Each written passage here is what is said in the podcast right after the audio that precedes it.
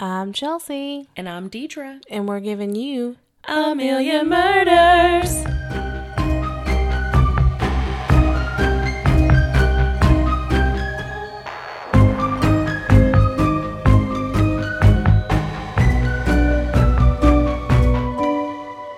Hello. Hello. Well, I hope everybody is having a great weekend. Yes. Have a good weekend. Happy Friday. Happy Friday. Yes. Well, we're back with part two. Yes. Betty. Betty, Betty, Betty.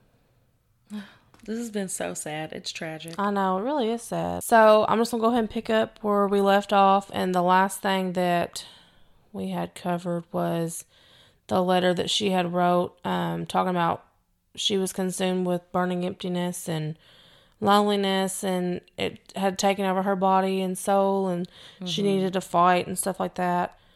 Um, so, two days later, on March 22nd, 1961, the Odessa Police Department received a frantic phone call from Mary Williams, who reported that her daughter was missing. One by one, Betty's friends were called into the principal's office where they were asked to tell what they know. Ike Nail, a popular ju- junior who had taken Betty home from rehearsal the previous evening, recounted a story that interested investigators.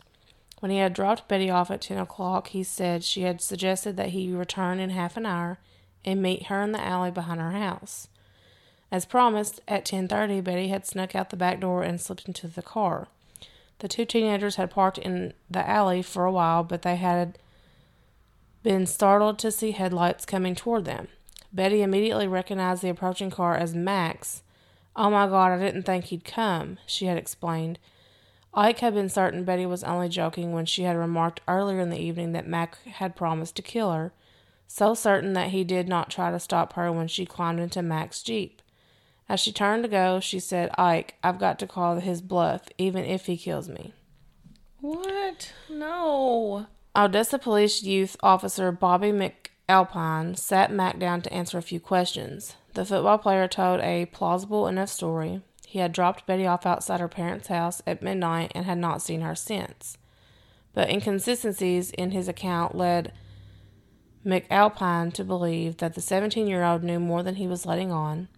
Had he left Betty at the front door or the back? McAlpine inquired. The front door, Mac answered, and no, he hadn't waited to see that she'd gotten inside safely. His answer struck McAlpine as peculiar. The officer knew that Betty had been dressed for bed when she had slipped out of the house that night. According to Ike, she had been wearing only pale pink shorty pajamas and a blue and white striped duster, not the kind of clothes a boy would leave a girl standing in on her front porch at midnight. Hmm. McAlpine also felt that Betty would not have wanted to sneak back into the house through the front door. Mac was brought down to the police station for further questioning, and 45 minutes later he broke down. Betty had begged him to kill her, he told McAlpine. All he had done was carry out her wishes. He claimed to have committed the crime with a 12 gauge shotgun that Betty herself had picked out. Mac led officers to his father's hunting lease, 26 miles northwest of town, on a lonely piece of scrubland studded with jump jacks. I don't know what that is. Mm. They were. Not sure at all. Oh. Betty, no. Mac led officers to his father's hunting lease, 26 miles northwest of town, on a lonely piece of scrubland studded with pump jacks. They turned off the highway onto a winding dirt road and continued on until Mac directed them to stop. He showed them where his and Betty's footprints, his large, her small, led down a steep incline to a stock tank. Trigger warning. Beside the water, the ground was spattered with blood. In a flat monotone, Mac told investigators that he had shot Betty next to the stock tank, weighted her down, and submerged her body. Oh. Unsure of the exact location of the body in the tank, officer asked Mac if he would retrieve it. He stripped off his red and white varsity letter jacket, sport shirt, loafers, blue jeans, and socks and waded into the water until it came to his chest. The assembled group of lawmen fell silent. When he reached the center, Mac oriented himself by looking at the mesquite trees on either side. Then he dove under the water and came back up. He began wading back toward land, dragging an object that appeared to be very heavy. When he was near the water's edge, Odessa Police Detective Fred Johnson could see that he was holding a pair of human feet. Mm. Johnson advised him to leave the body, which was still clad, C L A D, mm-hmm. which was still clad in pale pink pajamas in the water. Around Betty's waist were tied two lead weights. She had been partially decapitated by a single shotgun blast to the head. Hmm. It didn't move him when he pulled her body out of the water or when he said he'd put a shotgun to her head, remembers retired highway patrolman E.C. Locklear. It was a it was as cold-blooded and premeditated as it could be. What pushed him to do it, none of us knew. Later on, when I put him in the squad car to take him to jail, I said, Mac, didn't you expect to get caught? And he said, Not this quick. He showed no emotion or regret or fear. It Ugh. was like he was talking about shooting a dog. Good lord. Investigator. I said that's so hard. Good lord. But what the heck? Oh.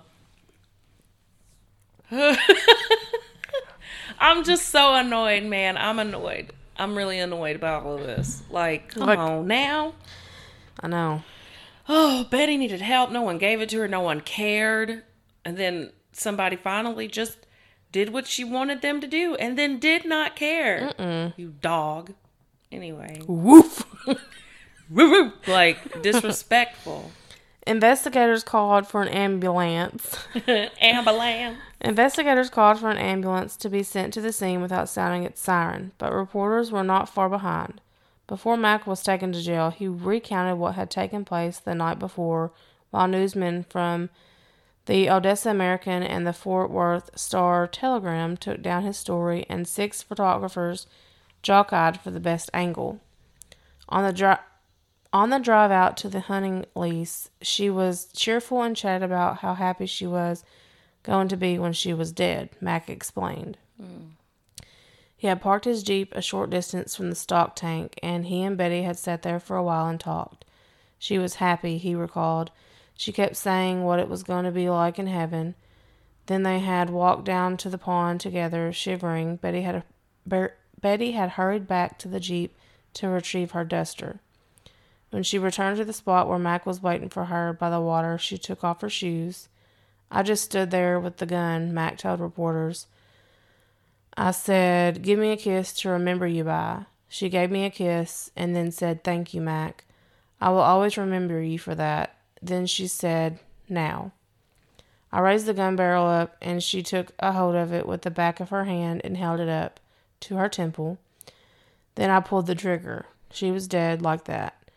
He snapped his fingers for emphasis. Mm. As word spread around Odessa that afternoon that Mac had been arrested for Betty's murder, the news was greeted with incred- incredulity. Incredulous. Incredulity. Oh. Yeah. Is that a word? Mm-hmm. I guess. The news was greeted with incredulity. I just can't believe it. Not Mac, a 16 year old girl shrieked as she collapsed in tears against a wall in the police station. We were shocked that one of her own. We were shocked that one of our own, a popular football player who had been to our parties and had dated our friends, had committed a heinous crime, says Gene Smith, and as more information came out, we were shocked to learn that Mac and a lot of the other boys we knew had been spending time with Betty after they had taken their girlfriends home. But despite the gruesomeness of the crime and the first degree murder charges that were filed against him, Mac was not ostracized by his peers. Mm. He was still invited to parties at Carol McCutcheon's house and was welcomed at Tommy's drive in. Girls visited him at home and boasted of knowing him uh. Rather than seeing Mac as a killer, many classmates acted as if something tragic that was beyond his control had befallen him. We were all supportive because we couldn't believe it, says a former Tri-Hi-Y girl who asked not to be identified. Yeah, I bet you didn't. See, don't get me. What about Betty? Y'all aren't upset about Betty's death. Oh, but Mac, you know, he had to do it. No, he didn't have to do anything. Anyway. We figure that if Mac did it, then there had no there had to be a good reason. No. There, that's Just crazy. because someone asks you to do something like that doesn't mean that you should go through with it. Like she needed help. She was severely depressed. Anyway, it's it's not fine. nope. After with- yeah. I'm sorry. I'm pressed about it all. After the arrest, the gossip centered less on Mac than it did on Betty. She was seen as a slut and a diabolical manipulator, says Shelton Williams. That's the cousin. Mm-hmm. My father overheard a customer at his car wash say, Everyone knew that girl was no good. She tricked that boy into killing her.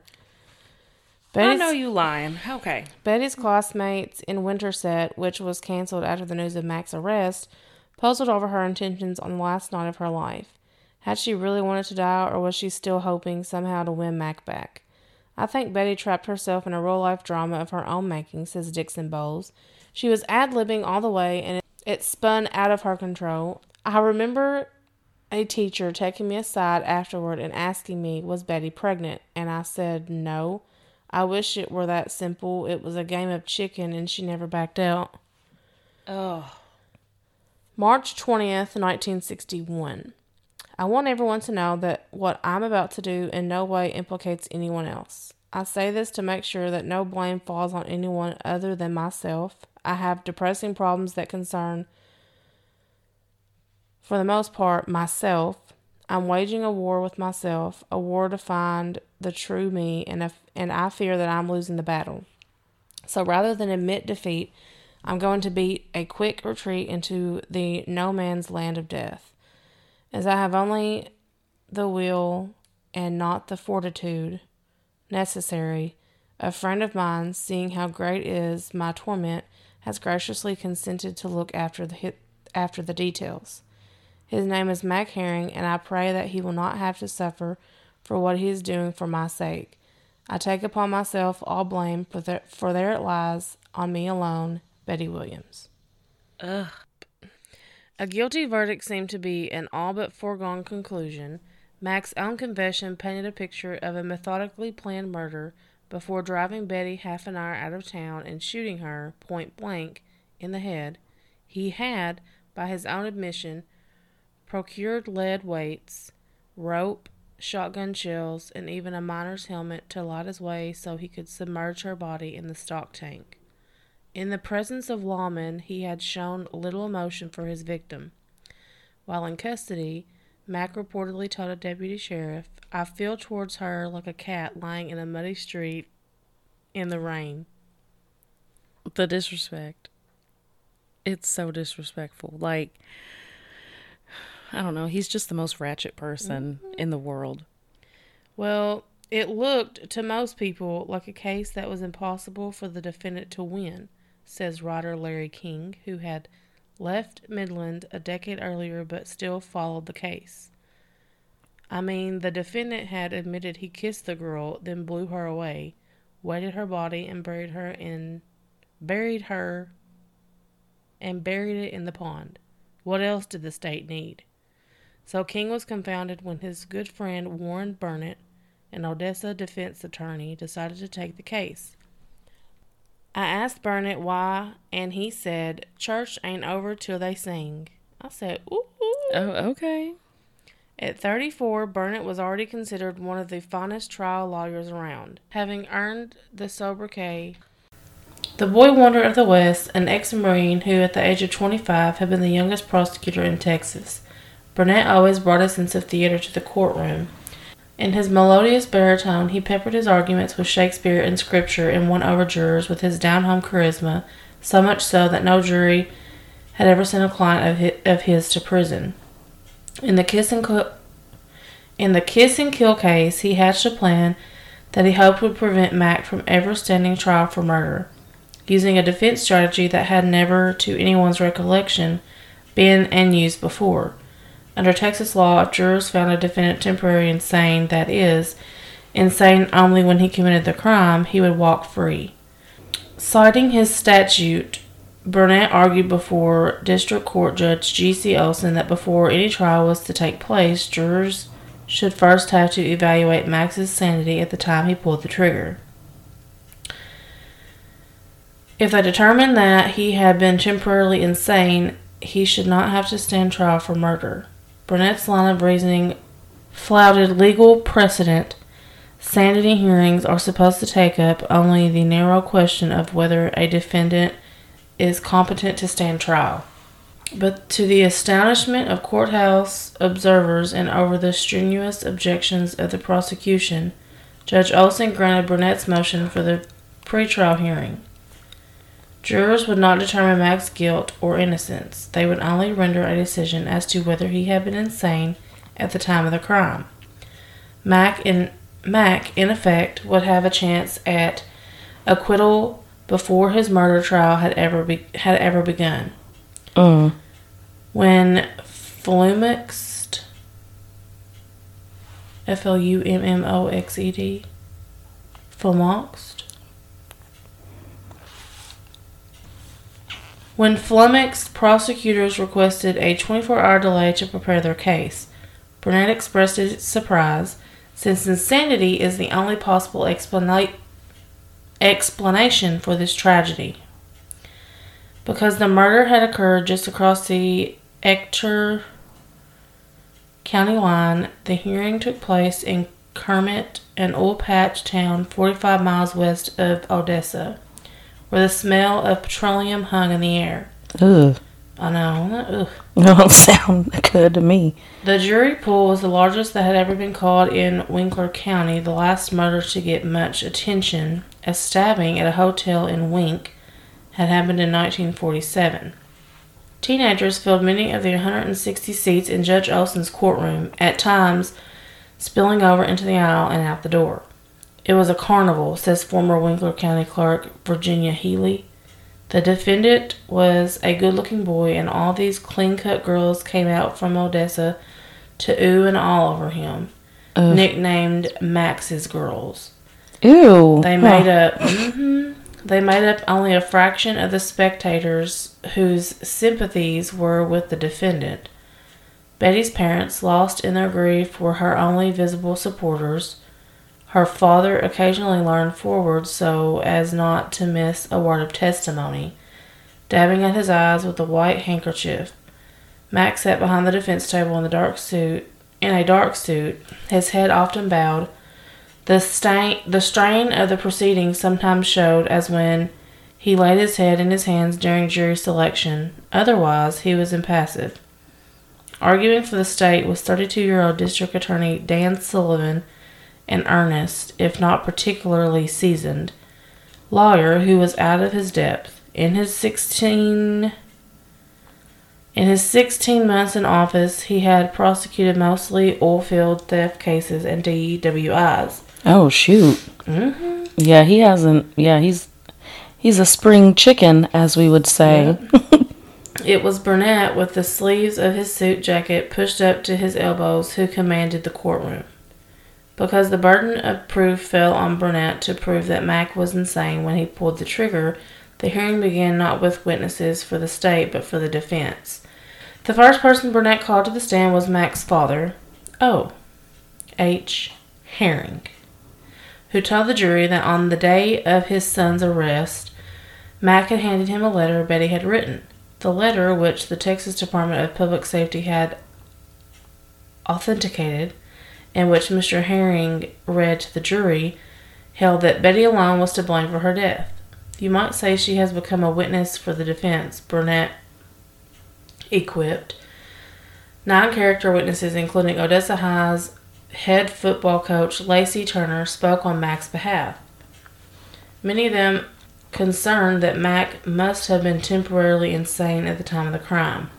Three classmates testified that Betty had also asked them to kill her, but the most compelling testimony came from Marvin Grice, an Odessa psychiatrist who had examined Mac three days after the murder.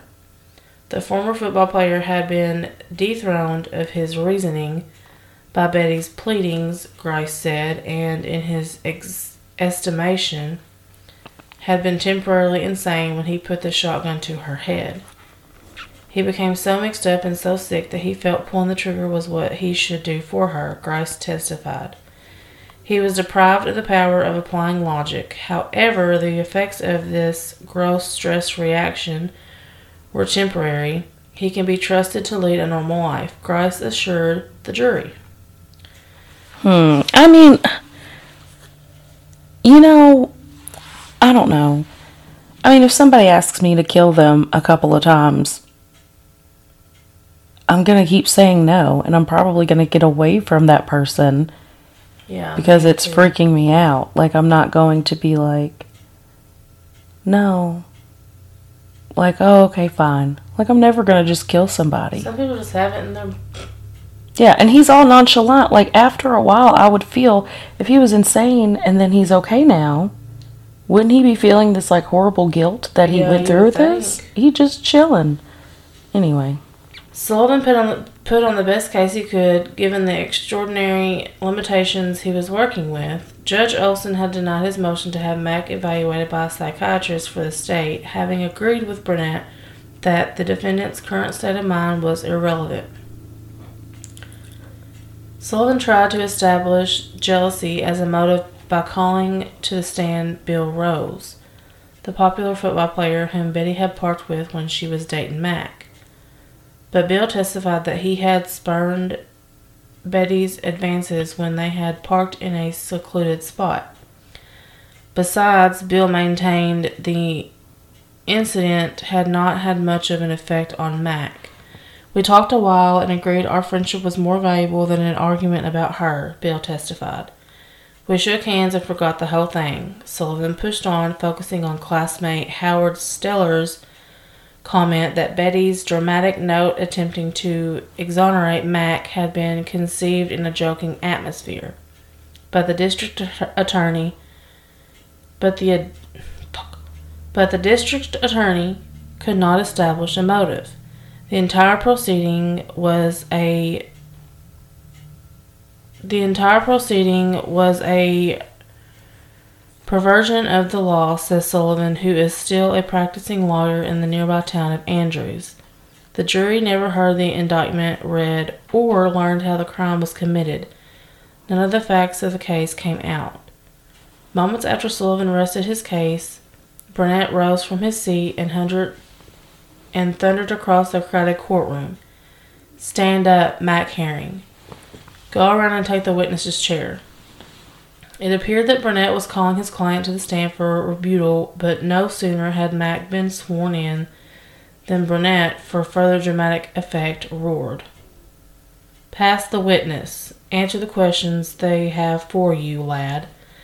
If he had hoped to throw the prosecution off balance, he had succeeded, though Sullivan tried to make the most of the opportunity. In his cross examination, the district attorney pressed Mac to explain at what moment exactly he had decided to kill Betty. I don't know, Mac stammered. I can't remember. I can't explain. He had difficulty understanding it all himself. He told the jury in a halting voice, I have stayed awake at night trying to think so I could explain it to other people, he said. Sometimes now I think it was a dream. Sometimes I think it was real. Sometimes I think I'm watching someone else. And as he sat in the witness's chair, he. Why do I keep saying witnesses? as he sat in the witness chair, he appeared solemn and contri- contrite. Mm-hmm. Though other classmates had believed that Betty was joking when she had asked them to kill her, Mac maintained that her pleas had had a profound effect on him. Betty had talked about a heaven a lot, he said, and had made it appear like a place you could reach out and touch. He explained that one night he explained that on the night he killed her, he had believed he was doing the right thing. In retrospect, he told the jury, I know that everything about it was wrong. After 11 hours of deliberation, during which jurors asked that Grice's expert testimony be read back to them, they determined that Mac had, in fact, been temporarily insane on the night of the murder. Upon hearing the verdict, Mac slumped in his chair and wept, while friends and classmates rushed to his side to embrace him. Betty's parents slipped through the exuberant crowd out of the courtroom before reporters could reach them for comment. While Burnett had been careful not to malign, Your fingers covering it. Yeah, malign. While Burnett had been careful not to malign Betty's character during the hearing, some details of the case, like her sneaking out of her house in her nightclothes to meet Ike Nail, had tarred her as a loose, immoral girl. I overheard a juror talking about Betty, says Hazel Locklear, the wife of the highway patrolman who had been struck by Mac's aloofness of the crime scene or at the crime scene. I remember her saying in a very ugly way, that girl was nothing. To some observers, it seemed as if Betty's transgressions had eclipsed those of the teenager who, who'd kill her. What on earth? Mmm. Nobody's talked about how Mac could have said no, observes Sandra Scofield, who graduated from Odessa High a year before the murder. Betty had enlisted in him, this worthy young man to do what she didn't have the courage to do herself. She had roped him into doing it, so she became not the victim but the villain. Sullivan appalled the verdict of the Texas Supreme Court on the grounds that Judge Olson did, did not have the authority to grant a hearing that only evaluated Mac's sanity at the time of the crime.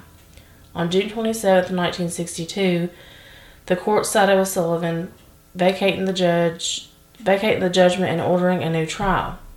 But what advantage he gained in being allowed to present his evidence was negated by Burnett's skill and showmanship. Because of the intense publicity, the second trial was moved nearly 600 miles away to Beaumont.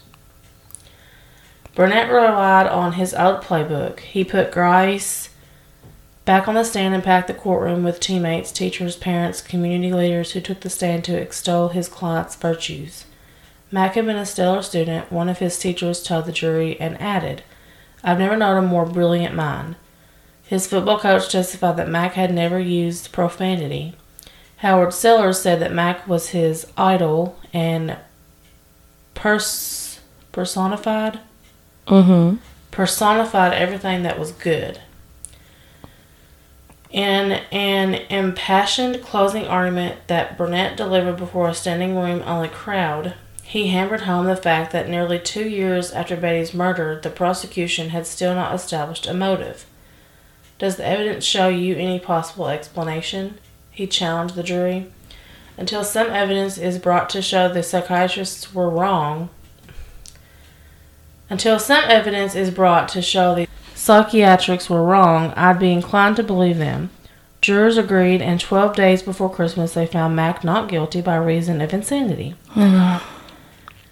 A smattering of applause broke out in the courtroom when the verdict was announced, and once again Mac was mobbed by jubilant supporters. A few glad observers, including the wife of a Baptist minister who sat on the jury, looked at looked on with tears in their eyes. Mac, who had once worried aloud to a reporter that he would be sent to the electric chair, was a free man. This letter says, To whom it may concern, the time has come to leave, and as I prepare to go, I find it difficult to write the words that will explain. I love you, Dick, for all that you have meant to me. You've been the greatest friend I could ever ask for. Here's to all the stories we've ever wrote. Maybe it's better the way. Maybe. Deidre.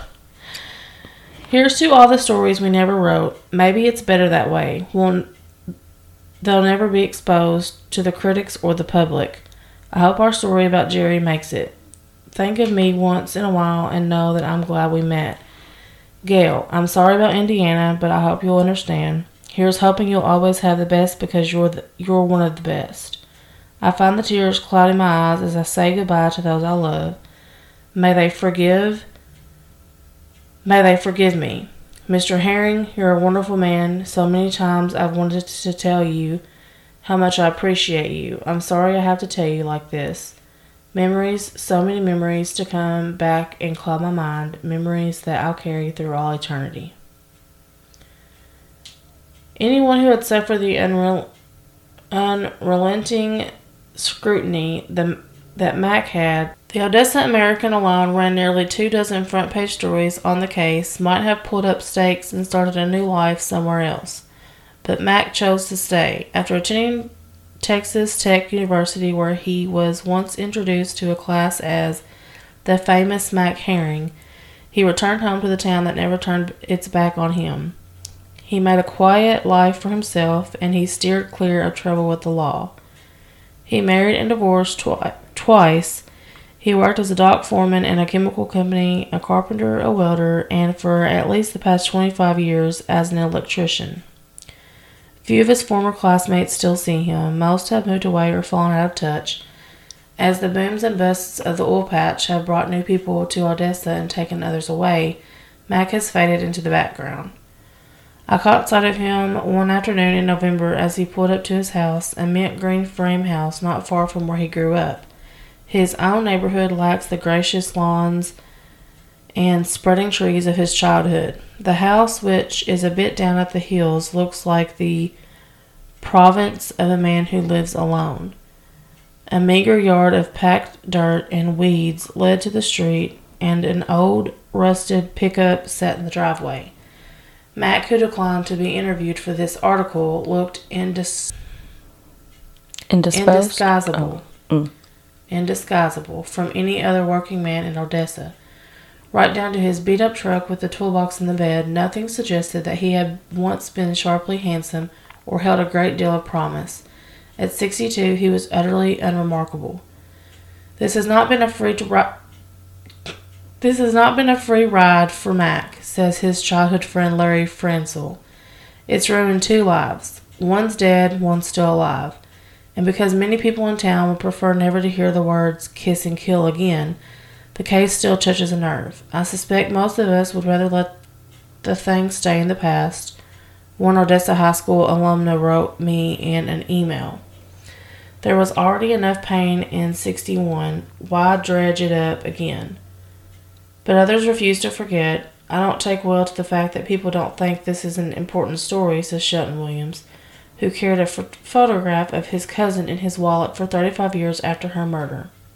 I don't believe that Betty ever wanted to die. In the Williams family, grandiose threats and melodramatic bids for attention had not been unique to Betty. When her father lived with my parents, he used to threaten to kill himself in the middle of the night, says Shelton. My mother would sit up with him and try to talk him out of it until he did it one time, one too many times. Then she told him to just go ahead and do it, which he didn't. When Betty said that life wasn't worth living without Mac, I understood I understood it within the context of our family. Her murder had the verdicts that followed and stripped away any of his precon- preconceptions about fairness and justice. No other event in my life impacted me the way this did, he says. Everything looked different to me afterward. Betty had been murdered, and everyone wanted to sweep it under the rug and make it go away. And still, after nearly half a century's worth of other tragedies, the stories of Odessa High School live on. In October, an Odessa College student named Sammy Sanchez, who was res- researching a paper she had to present to her speech class on the best place to spend Halloween, received permission to spend the night in the high school's auditorium. When I met Sanchez and three of her girlfriends a few weeks later, they told me in a great detail about all the strange and unexplained things they had heard and seen. The door that had mysteriously slammed closed behind them, the eerie footsteps, the stage, the stage lights that had moved when they called out Betty's name. After two hours in the auditorium, Sanchez and her friends were so unnerved and so certain that they had felt Betty's presence that they decided to leave. But first, they did what they assumed any drama girl, spectral or not, would have wanted. We let Betty know she was the star, Sanchez says. We sat there in the theater seats in the dark and we applauded for her. Huh. That was sweet. That is sweet. Sweet ending. Yes. This is this is interesting because you could say maybe he was insane, you know, I don't know. I guess I can't be so quick to judge Yeah. to say what I would have done or not done in that situation, but I just feel very strongly that this wouldn't have happened. And the way he lived out his life, like under the spotlight or out of the spotlight. Mm-hmm. Yeah, he didn't want to draw too much attention to himself. Like he didn't have, yeah. It makes you wonder if he really was insane, or if he wasn't insane and then it was just eating at him. So he wasn't doing much with himself, like just let himself go. Or Yeah. he was insane in the in that moment in time, and it was still eating at him. I don't know. Yeah, I don't know either. I mean, if you, I mean, seeing that happen, like seeing what you did to someone by shooting them in the head, has to be, I mean, afterwards, I don't know. I don't know if he was still in shock during the trial, but I don't know. Usually trials are farther away Yeah. from the actual crime. So I don't know. I mean, at that point, he could have just been. I mean, he mentally he has to be totally different Yeah. after doing that, unless he's just a psychopath. And I don't, I don't think he doesn't seem to sound like one to me. But also, I'm not a therapist, so you know, I don't know. We should have a therapist on here one day. We should. I know plenty of them. That was a good story, though. It was. It was. I like that they, you know, hooked Betty up in the end mm-hmm. and clapped for her in the auditorium. Gosh, I don't know. Poor Betty. She was going through a lot. You know, if anyone's having any thoughts Yeah. about suicide or feeling like you can't go on anymore, you should call 988. Um, that is the new um, mental health hotline. Um, it used to be like a full long number, but then they switched it this year to 988. Um, so you can do that, or I think you can text 747 747 and type home um, in a text message. And then that's also um, going to connect you with people at a hotline. So you can even text if you don't want to call. And those are both 24 hour hotlines. hmm Well, I hope you enjoyed it. I did. I did. It was so interesting. Like, I don't know. That's such an, a weird case. I'd Yeah, never me heard of it. I, neither. That article was good, though. Thanks. Yeah. Well, um, you can email us with questions, comments, concerns at a million murders at gmail.com. You can go to our Instagram. I don't know what happened to my voice. You can go to our Instagram at a million murders to look at the people, places, things, or the pretty artwork, and if there aren't any pictures. And you can join our Facebook group and like our page um, to find out information that you need. Um, and now that we're at the end of this episode, we wanted to let you all know that, um, you know, the struggle's been real. For those of us who have been, you know, to our dedicated listeners that listen every week, you know, it's like, oh, it was Wednesday, now it's Friday. Sometimes it's Tuesday. Sometimes it's Sunday, Monday. Sunday, Monday, Tuesday. So you just never know when we're going to put these out. So we're going to try something a little different, and that's going to every two weeks. So after this episode, two weeks from now, you will get a new episode. We're hoping that that will help. It's just, we just have so much going on Yes. in our personal lives. Mhm. We still want to give y'all content. We don't want to like stop doing it because we really like doing it. We really enjoy it. So we're just gonna have to cut back a little bit for a little while till we can figure out why our life is being the way it is. Yeah, I think I think this will help us, and it doesn't mean it's going to be forever. I mean, it could be forever if that's what just ends up working out best for us. Mm-hmm. But I have a feeling that, you know, maybe next year we'll well maybe next year. My music people get that. Um, I think maybe next year, you know, we can hit the ground running. This could also give us more time to get more content out or ready, you know. Yeah. Yeah, yeah. So we love you guys so much and we're sorry, but you know, Yeah. this is how it's got to be. this isn't our full time job. So, No, unfortunately, yeah. it'd be nice, but Yeah, I'd love I'd love to just podcast the whole time, but we don't charge y'all any money or anything. so- and we don't have enough followers to do anything. We can't be like the next Karen and Georgia or Joey and Ellen or um, Ash and Alaina, you know. Yeah. well, thanks for tuning in. Yes, thank you so much. And we hope you come back for a million more. Bye.